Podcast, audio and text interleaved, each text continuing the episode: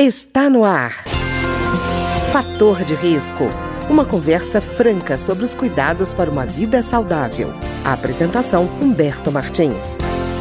Olá, no programa de hoje nós vamos conversar sobre o burnout, ou síndrome do esgotamento profissional. O nosso convidado é o Dr. Cláudio Melo, que é psicólogo da Holiste Psiquiatria Clínica, sediada em Salvador, Bahia.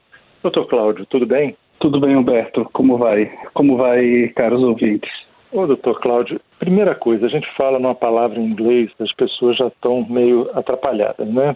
Fala burnout, o que isso quer dizer exatamente? Se a gente fosse ao pé da letra, e até interessante a ideia do pé da letra, porque burnout quer dizer queimar fora, é quando uma máquina chega ao esgotamento. Eu gosto muito da imagem daqueles desenhos animados em que o sujeito começa a trabalhar com a máquina e força a máquina até o seu limite, ela estoura, pega fogo. Normalmente não acontece isso com as máquinas, né? Mas é mais ou menos isso que acontece com uma pessoa. Ela, por uma questão de um excesso de trabalho, ou um trabalho com estresse muito grande, ele pode, em determinadas condições, ele pode chegar a uma exaustão que pode trazer sintomas psicopatológicos de moderado a grave. Quer dizer, doutor Cláudio, que é uma doença laboral, né? Exatamente. É claro, guardando as devidas proporções, a gente pode dizer que é uma forma de estresse. Estresse não como um sintoma normal do ser humano, mas estresse como patologia. É uma forma de estresse que está muito vinculada ao campo profissional. E principalmente, Humberto, a gente tem que levar em consideração que isso está relacionado também com as relações. O que é muito marcante é que o burnout ele surge, as primeiras pesquisas foram feitas e foram detectadas em profissionais de call center e profissionais de saúde. Eram profissionais que normalmente lidam com outras pessoas, acolhem, tratam, recebem outras pessoas no seu âmbito de trabalho. Então, o burnout está muito ligado às relações afetivas, às relações pessoais. Não é qualquer estresse. Por exemplo, se você tem um trabalho que exige muito do seu intelectualmente ou do seu físico, necessariamente esse estresse não vai se converter em síndrome de burnout. Mas sim, no campo das relações, o estresse ligado ao campo das relações, aí sim. E, doutor Cláudio, eu imagino que com a pandemia essa síndrome deve ganhar velocidade agora, não? Sim, nós temos vários dados empíricos, temos observado aí vários relatos de aumento, sim, de pacientes que procuram psiquiatras, psicólogos, e você vai ver um maior ênfase na mídia, porque se aparece na mídia é porque é algo que está aparecendo aí no dia a dia. Exatamente por causa disso, porque o trabalho em casa, home office ou outras mudanças na esquema de trabalho levaram as pessoas a um estresse atípico. Por exemplo, você trabalha em casa com um bebê chorando, com alguém dentro de casa estressado, e você ter que lidar com isso e ao mesmo tempo com o estresse normal do trabalho, isso levou a muitas pessoas a esse tipo de esgotamento, a esse tipo de sintomas. E, doutor Cláudio, tem uma questão, esse teletrabalho, a gente antes trabalhava, para quem pegou o teletrabalho, por exemplo, antes trabalhava durante uma jornada determinada e quando terminava o dia falava assim, ufa, estou indo para casa. Só que com o teletrabalho não existe o voo para casa. A casa está lá junto do trabalho, né? Então isso ainda aumenta a pressão sobre a pessoa, sobre a pressão dela em termos de desempenho, né? Não só junto, mas o trabalho está dentro de casa, né? Pois é. Essa é a questão. Você vai levar, você vai preencher documentos, você vai ter que trabalhar ali, pesquisar dentro de casa. Veja, e você traz um tema bem interessante aí, que é a questão do tempo. De fato, nós precisamos compartimentalizar nosso tempo, organizar nosso tempo. Agora é o horário, deu 18 horas, eu paro de trabalhar, eu bato meu ponto e aí vou para casa, eu vou sair com os amigos no happy hour. O que dá para a gente essa ideia de um início e um fim. E o estresse está muito ligado com a falta do tempo. O estresse está ligado com não ter tempo para. E isso é muito adoecedor, porque a temporalidade é que determina o ser humano. O dia, a noite, a hora de começar o trabalho, a hora de terminar o trabalho, tudo isso nos norteia. É como se fosse uma bússola que diz assim, agora eu vou ligar o módulo, ser marido, ser esposa, ser filho, ser amigo. agora eu vou desligar esse módulo e vou ligar o módulo do ser um profissional. Quando você faz isso dentro de casa, como é que você vai fazer essa distinção? A distinção física não há mais, a distinção de tempo não há mais, do horário. Então é adoecedor essa relação. Pois é, doutor Cláudio, inclusive até um próprio procedimento, né? A pessoa se prepara para ir para o trabalho e se, vamos dizer assim, se desprepara para voltar para o lar, né? Agora as pessoas trabalham do jeito que estão, quer dizer, às vezes a pessoa está de cueca e camiseta, vamos dizer assim, e continua o dia inteiro. Depois ele chega, não tem aquela história do tirar a roupa de casa, do serviço, vou botar um pijama, ou seja lá o que for, porque ele está com a mesma roupa no início ao fim e ainda dorme com ela, quer dizer. E a gente viu muitas cenas pitorescas, né, nessa pandemia exatamente por causa disso, né? Alguns constrangimentos aí. Eu sempre, durante todo esse tempo, eu não parei de trabalhar. A gente trabalha, nós da área de saúde trabalhamos até muito mais, exatamente por causa do aumento da demanda, do estresse que as pessoas passaram por causa da pandemia. E eu sempre tive um padrão de funcionamento, eu sempre vestia roupa. Quando eu não podia, quando eu estava no ápice de ficar em casa, quando eu fazia os atendimentos, eu tinha meu lugar separado, eu vestia a roupa como se eu estivesse indo para o trabalho. Eu devo confessar que às vezes eu não botava o sapato apertado, mas eu estava ali bem vestido ali para atender, porque isso dava para mim essa sensação de um espaço separado, um tempo separado para destinar o meu trabalho e depois sair para casa. Quando diminuiu um pouco o isolamento, eu passei a ir atender no meu consultório. Poderia atender em casa, seria muito mais confortável, mas eu fazia questão de ir para o meu consultório, exatamente para marcar isso. E terminei meu trabalho, tranquei minha sala, fui para casa. Eu acho isso importante, eu acho que a gente estabelecer isso. Eu estava hoje num grupo terapêutico na clínica, falando sobre essa questão da velocidade, da falta de tempo que existe hoje em dia para a juventude hoje em dia. E tinham duas pacientes adolescentes, elas falando isso, de que elas não conseguem encontrar um referencial aí seguro de identidade, porque tudo é para agora, você não pode mais.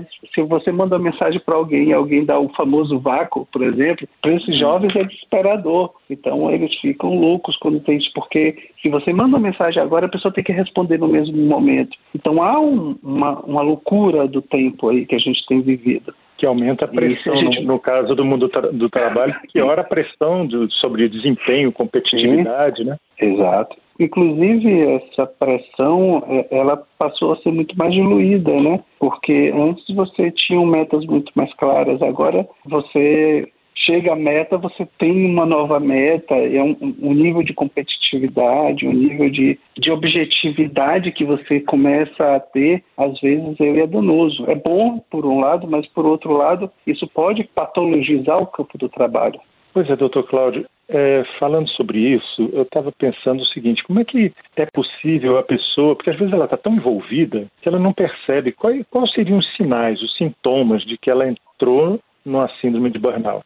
Isso é muito importante, porque a gente não pode confundir, as pessoas hoje têm feito muito isso. Se você está triste, você acha, olha, está depressivo. Esse termo já virou agora clichê, né? Qualquer pessoa está triste, está depressivo. Se você está sob estresse, você vai logo dizer, olha, você está estressado, precisa procurar um psicólogo. Ou você está com síndrome de burnout, porque você está estressado no trabalho. Então é muito delicado isso, porque a gente está patologizando a vida cotidiana. A síndrome de burnout, ela tem sintomas muito claros, e aí deve-se observar esses sintomas e contextualizar eles dentro do campo, não só laboral, mas da vida privada da pessoa. O síndrome de burnout, geralmente, ela dá os primeiros sinais com a falta da satisfação no trabalho. Você já faz um trabalho que você sempre fez muito bem, você começa a perder o desejo de fazê-lo, você começa a não querer trabalhar. Isso acontece com muita gente sem ser necessariamente a síndrome de burnout, mas se desse ponto você começa a desenvolver sintomas de ansiedade, sintomas de tristeza continuada, constante, alterações do sono, aí você já deve começar a ficar atento, porque isso tudo sempre relacionado ao campo laboral.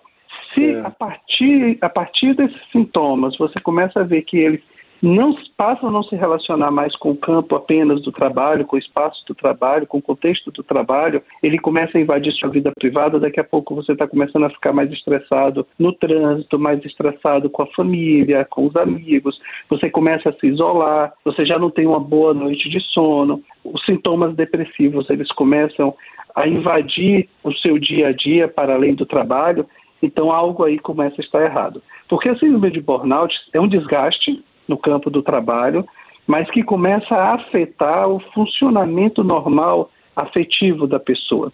E como ele afeta o funcionamento normal afetivo, ele não vai separar. Agora eu estou no trabalho, eu estou doente. Quando eu chegar em casa, eu estou melhor. Não é bem assim. O adoecimento ele vai invadir toda a vida da pessoa, no todo. Então, normalmente, para resumir, Humberto, são sintomas inicialmente de ansiedade muito extrema, dificuldades no sono, alterações do humor, por exemplo, tipo sintomas depressivos, sintomas de tristeza, insônia. Então, são todos também irritabilidade, que é muito comum na síndrome de burnout. Você começa a ter pavio curto e brigar com todo mundo a todo momento. E concentração. Sim. Também, doutor Cláudio? Concentração, a pessoa concentração no trabalho também cai? Sim, com certeza. É uma das coisas logo que começa a acontecer, que é exatamente essa falta não só da concentração, como da produtividade em geral. Ou seja, um trabalho que você desempenhava muito bem, você passa a não desempenhar tão bem a partir do início da síndrome de burnout. Você perde realmente a funcionalidade. E, doutor Cláudio, existe um tratamento ou cabe só uma mudança comportamental aí? Existem dois níveis, Humberto, aí. O nível pessoal, que é, primeiro, o ideal é que a pessoa procure um profissional especializado, um psicólogo, um psiquiatra, para fazer uma avaliação mais cuidadosa. Eu gosto muito de ter o cuidado de recomendar isso, porque normalmente as pessoas tendem hoje em dia a se diagnosticar, vão na internet, preenchem um questionário e já sai com o diagnóstico pronto. Chega para a gente assim, olha, eu tenho isso. E, às vezes, a síndrome de burnout pode ser confundida ou ela pode disfarçar problemas psiquiátricos mais graves. Então, uma pessoa que tem um quadro de depressão, ela pode desenvolver essa depressão a partir do estresse do trabalho. O estresse do trabalho pode ser um gatilho e não se trata necessariamente da síndrome de burnout. Pode ser um quadro depressivo aí mais grave. Então, é importante um profissional avaliar para fazer esse diagnóstico. A partir daí você vai ver se o tratamento vai ser no campo apenas da psicoterapia ou também vai ser necessário o tratamento psicofarmacológico, a procura de um psiquiatra para medicar, porque às vezes o psiquiatra vai ter que medicar porque a pessoa está com um quadro depressivo mais grave, ele está com problema de sono aí, difícil de controlar por medidas paliativas, então é necessário aí realmente a introdução de medicações. Mas nada isso de automedicação, não, né, doutor Paulo? Não, claro que não. Ele vai ter um problema mais grave. Até porque, por exemplo, se tratar de um outro quadro que não seja a síndrome de burnout, um quadro depressivo, determinadas medicações podem piorar o quadro. Então, o melhor é realmente procurar um profissional para avaliar. E existe um outro nível de intervenção que hoje tem cada vez mais ganhado espaço nas empresas, que é o fortalecimento das intervenções do RH, de procedimentos diagnósticos do trabalho, de acolhimento dos trabalhadores, de prevenção do trabalho. Isso é fundamental, porque você vai prevenir ou você vai detectar aí um quadro de burnout no início.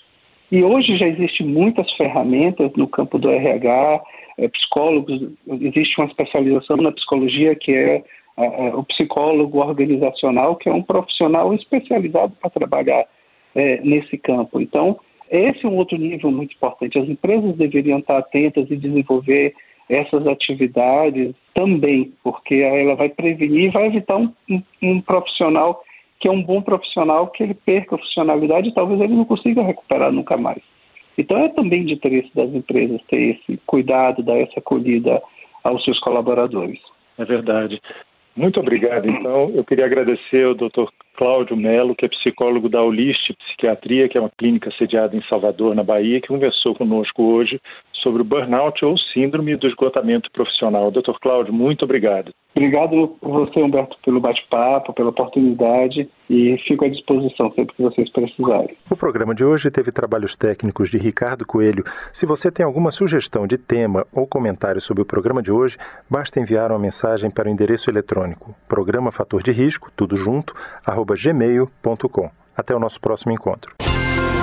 Fator de Risco, um programa com dicas para melhorar a saúde. Uma produção da Rádio Câmara, transmitida por emissoras parceiras de todo o Brasil.